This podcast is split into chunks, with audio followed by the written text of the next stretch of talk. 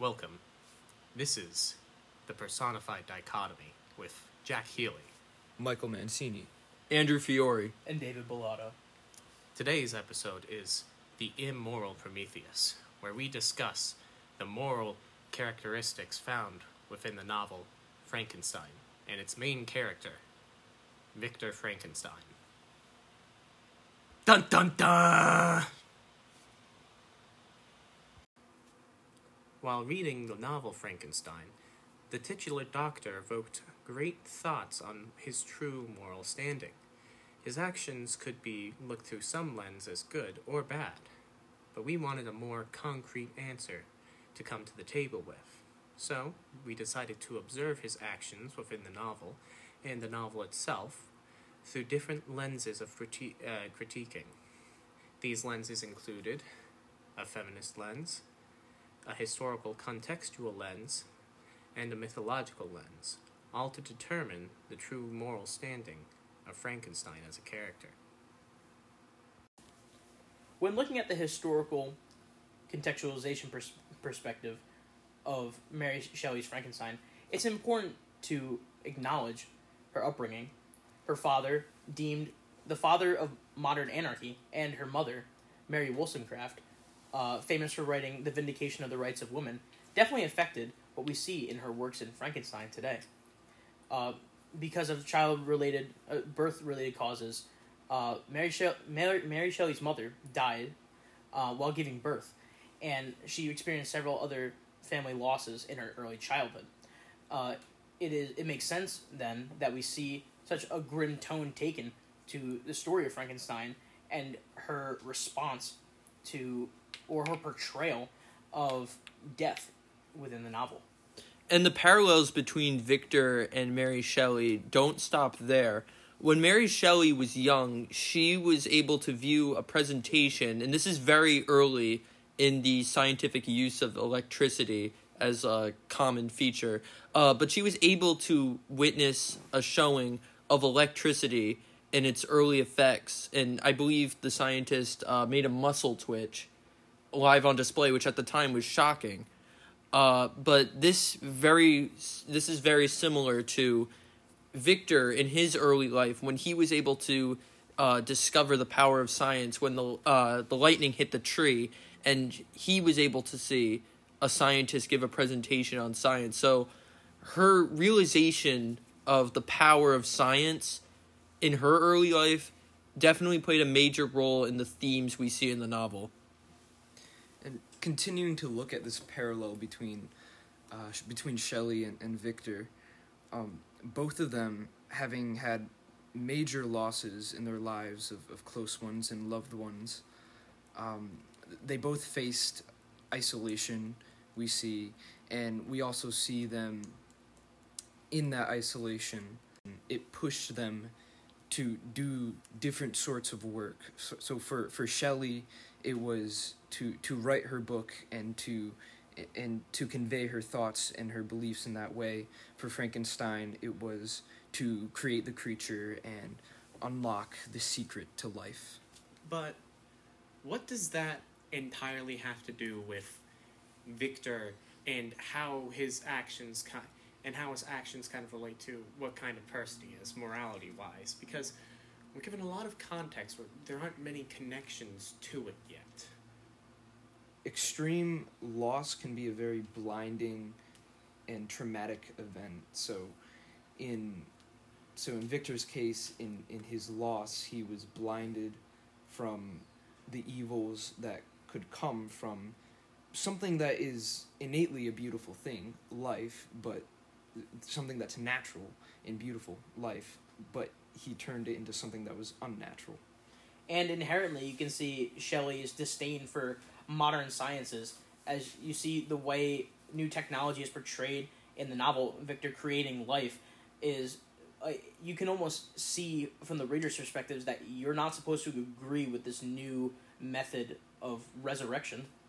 So, due to Mary Shelley's upbringing and distrust of science, that translates to painting Victor as an immoral character for going too far with technology when he should not have. I agree with that, but one thing I do disagree with is what Michael said earlier.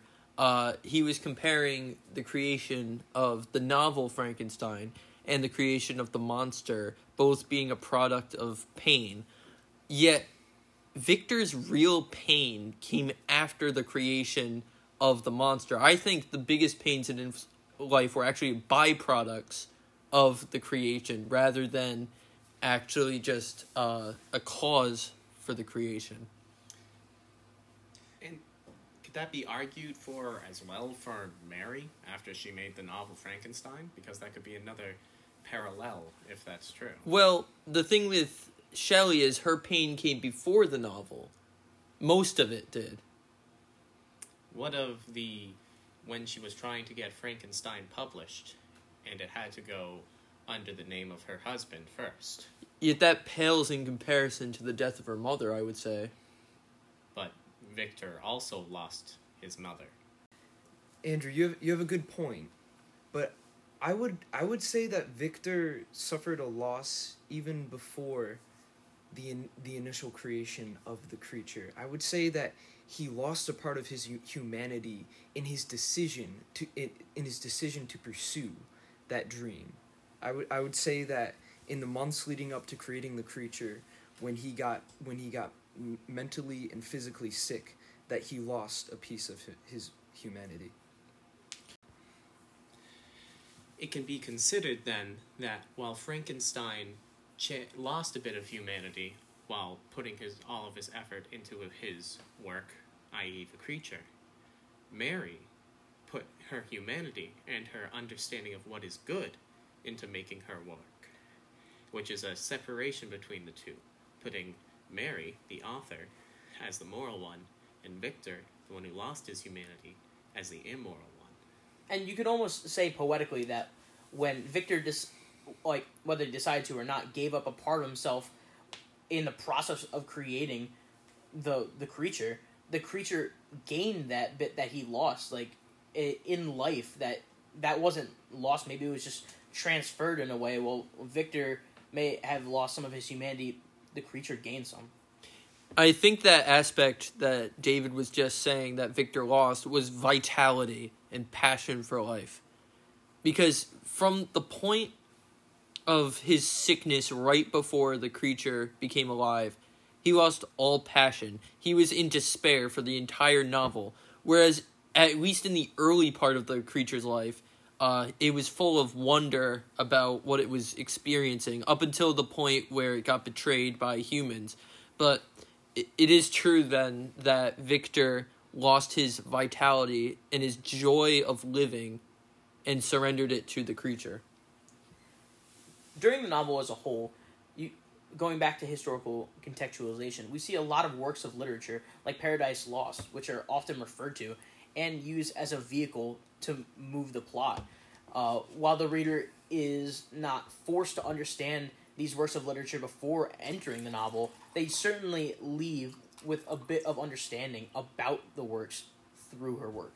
A different perspective, you would say? I, I would It's definitely a possibility. With her parents being so linked to the progressive movement at the time, it would make sense that she, as a more progressive author, would want to reference others at that time, being as similarly progressive and intellectual.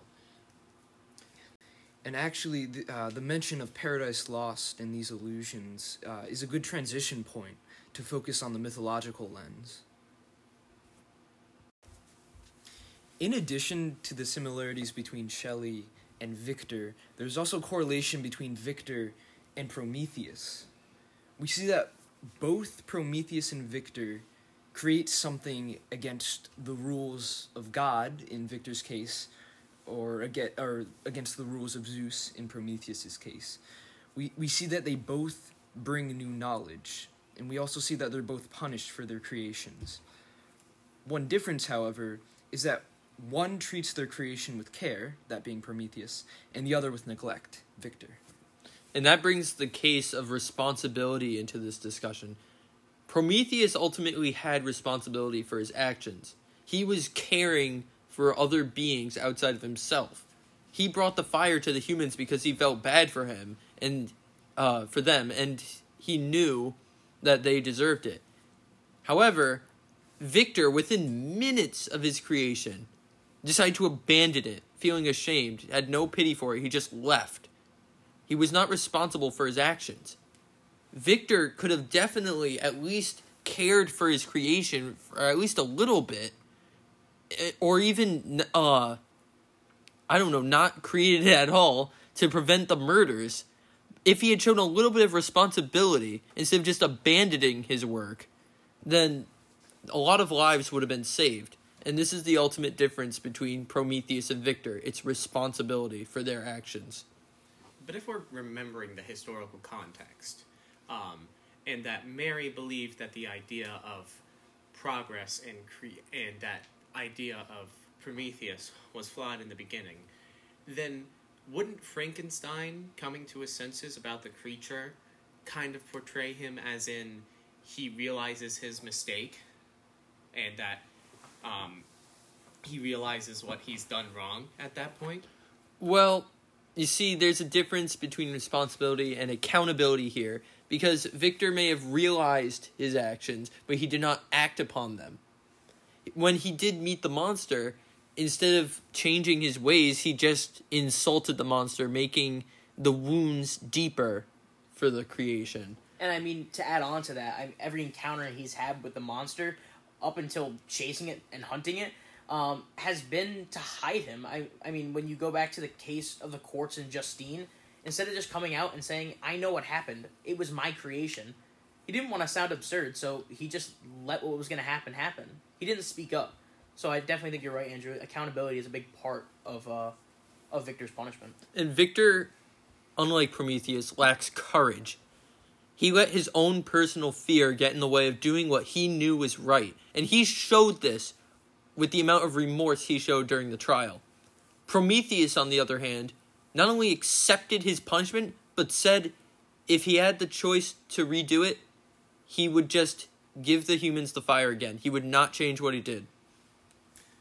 So, what you're both arguing is that it could potentially be a form of selfishness on Victor's part to save his image rather than realizing the wrongs he had did and acting accordingly. Well, I think that's why we claim uh, this episode to be the immoral Prometheus, because uh, as Andrew was saying, while uh, Prometheus would say he would do it again if given the chance, Victor wouldn't. I, the creature's only ask of Victor was that he would retreat um, and be isolated. All he wanted was a wife, but Victor wouldn't do that.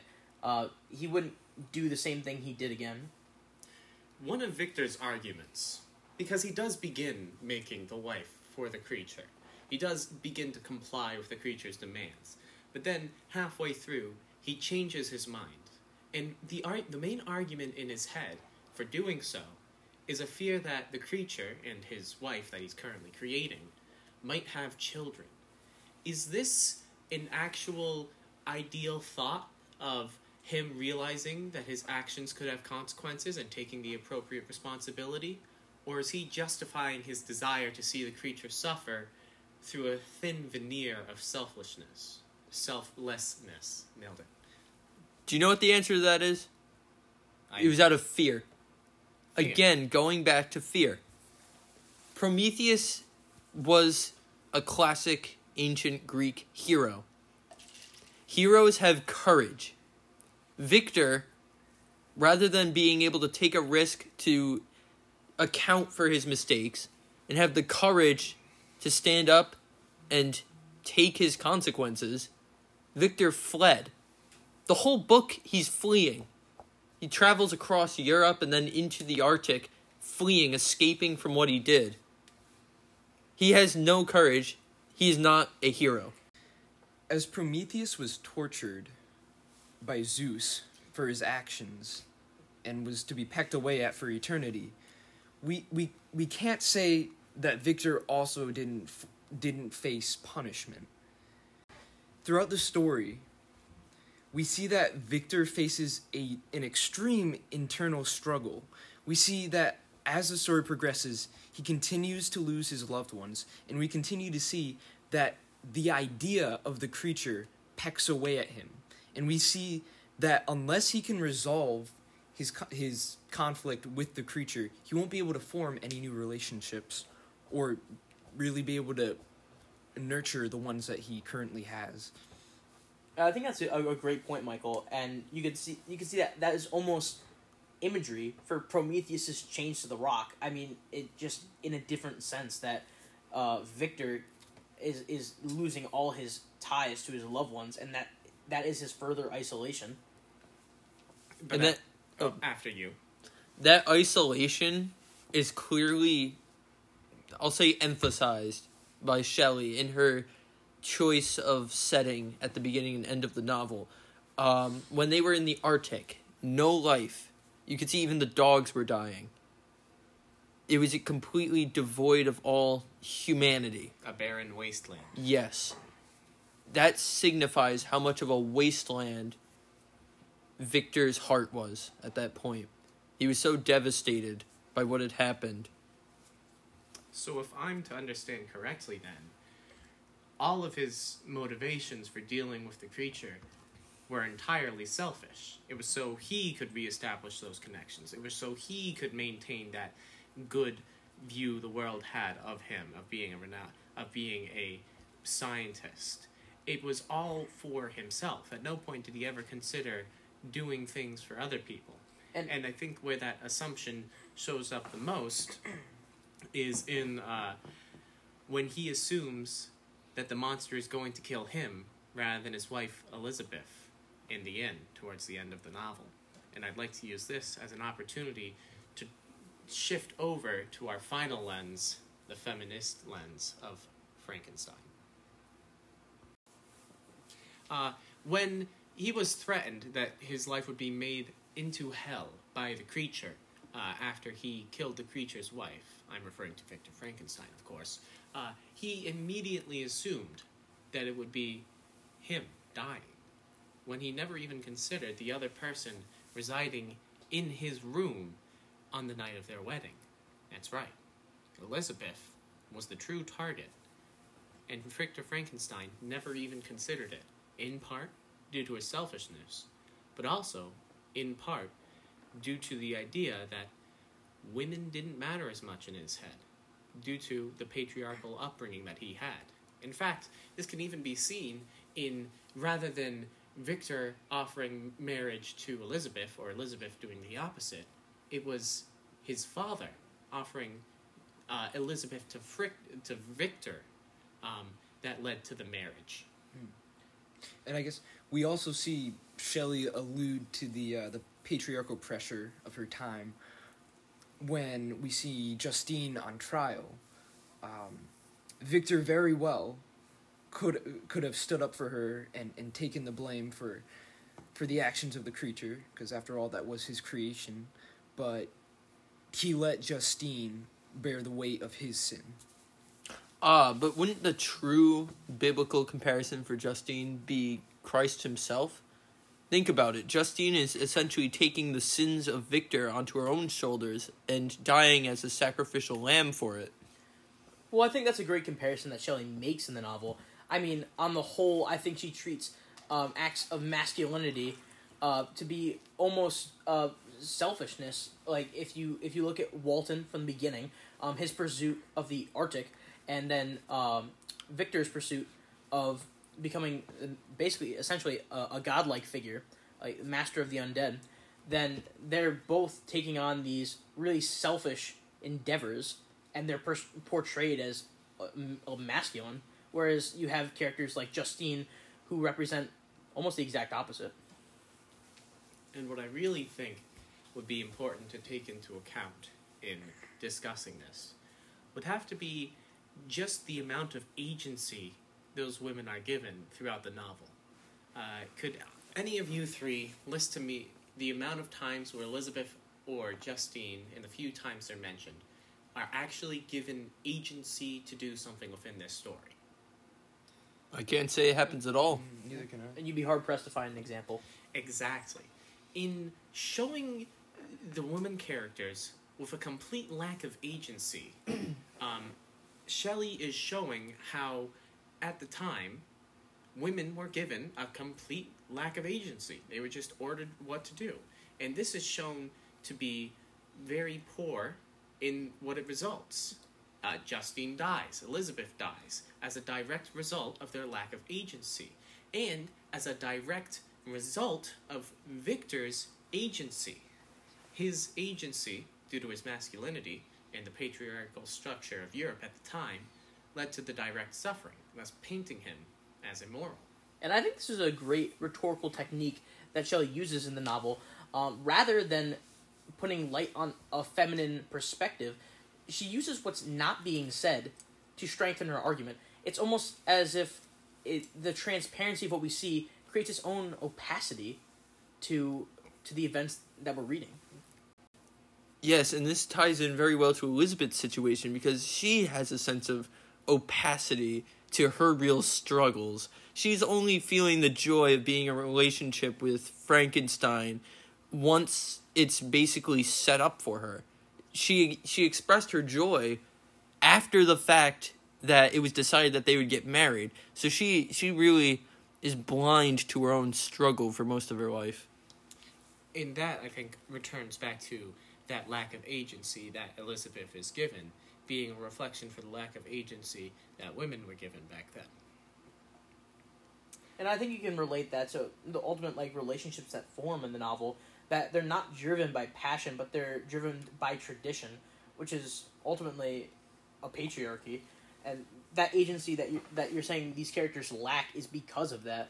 Right, and and and and through these these aspects, I I liked the word tradition, David, that you used. She's trying to unravel this this preconceived notion of what it means to be a woman and of what it means to be a man and I could you could almost see that the portrayal of marriage in the novel is a direct contrast of what Mary Shelley grew up uh, experiencing in her own household. I mean, before the passing of her mother and before her conception, uh, Mary Wollstonecraft and Mary Shelley's father had a very open relationship. She had siblings from different fathers, and I believe they had an open marriage. So that family structure was very different from most at the time, and I think that was part of their progressive nature, and she was trying to show the opposite within the novel.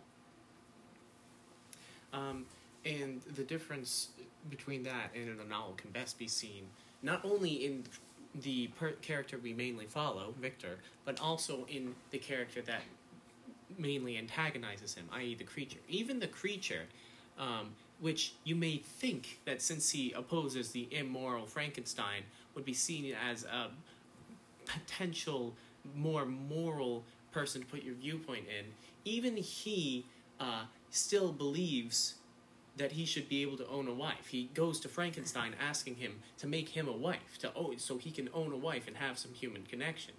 Even he's asking Victor re- to repeat the sin that the creature himself already hated him for, just so he could own a woman. And really, I think that's a very good reflection of how Mary Shelley saw that not it wasn't just a problem even the most moral of characters in her time still supported the patriarchy to the extent where they can't even realize their own mistakes at that point um, and this just goes to show even more how Victor was immoral. Because even if the creature, the one who opposes him, was immoral in that regard, then it would show how Victor, who was below his level, is even more immoral. I think there's a relationship between a, a man and a woman in this book that's not even romantic that says a lot about this situation and that's between Walton and his sister. All we know about Walton's sister is that she's receiving the letters that Walton wrote, which contain very little about her, but are dominated about what he's doing. He's describing his expedition. She is there to listen and provide support.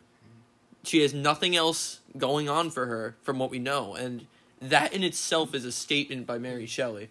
I can definitely see that. And when the focus uh, is on the onus of the man in these relationships, we can see what Shelley's truly trying to say about society at the time.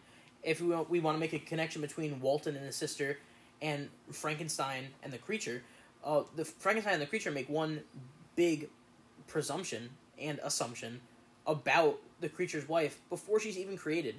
that she would want to spend the rest of her life basically being owned by the creature or in the creature's company.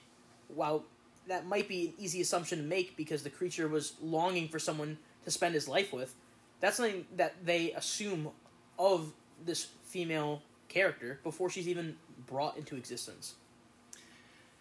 And so, and it's not just the creature that believes this, but Victor as well. He never t- re- reaches the idea that the creature's wife might not might leave him and might not have children.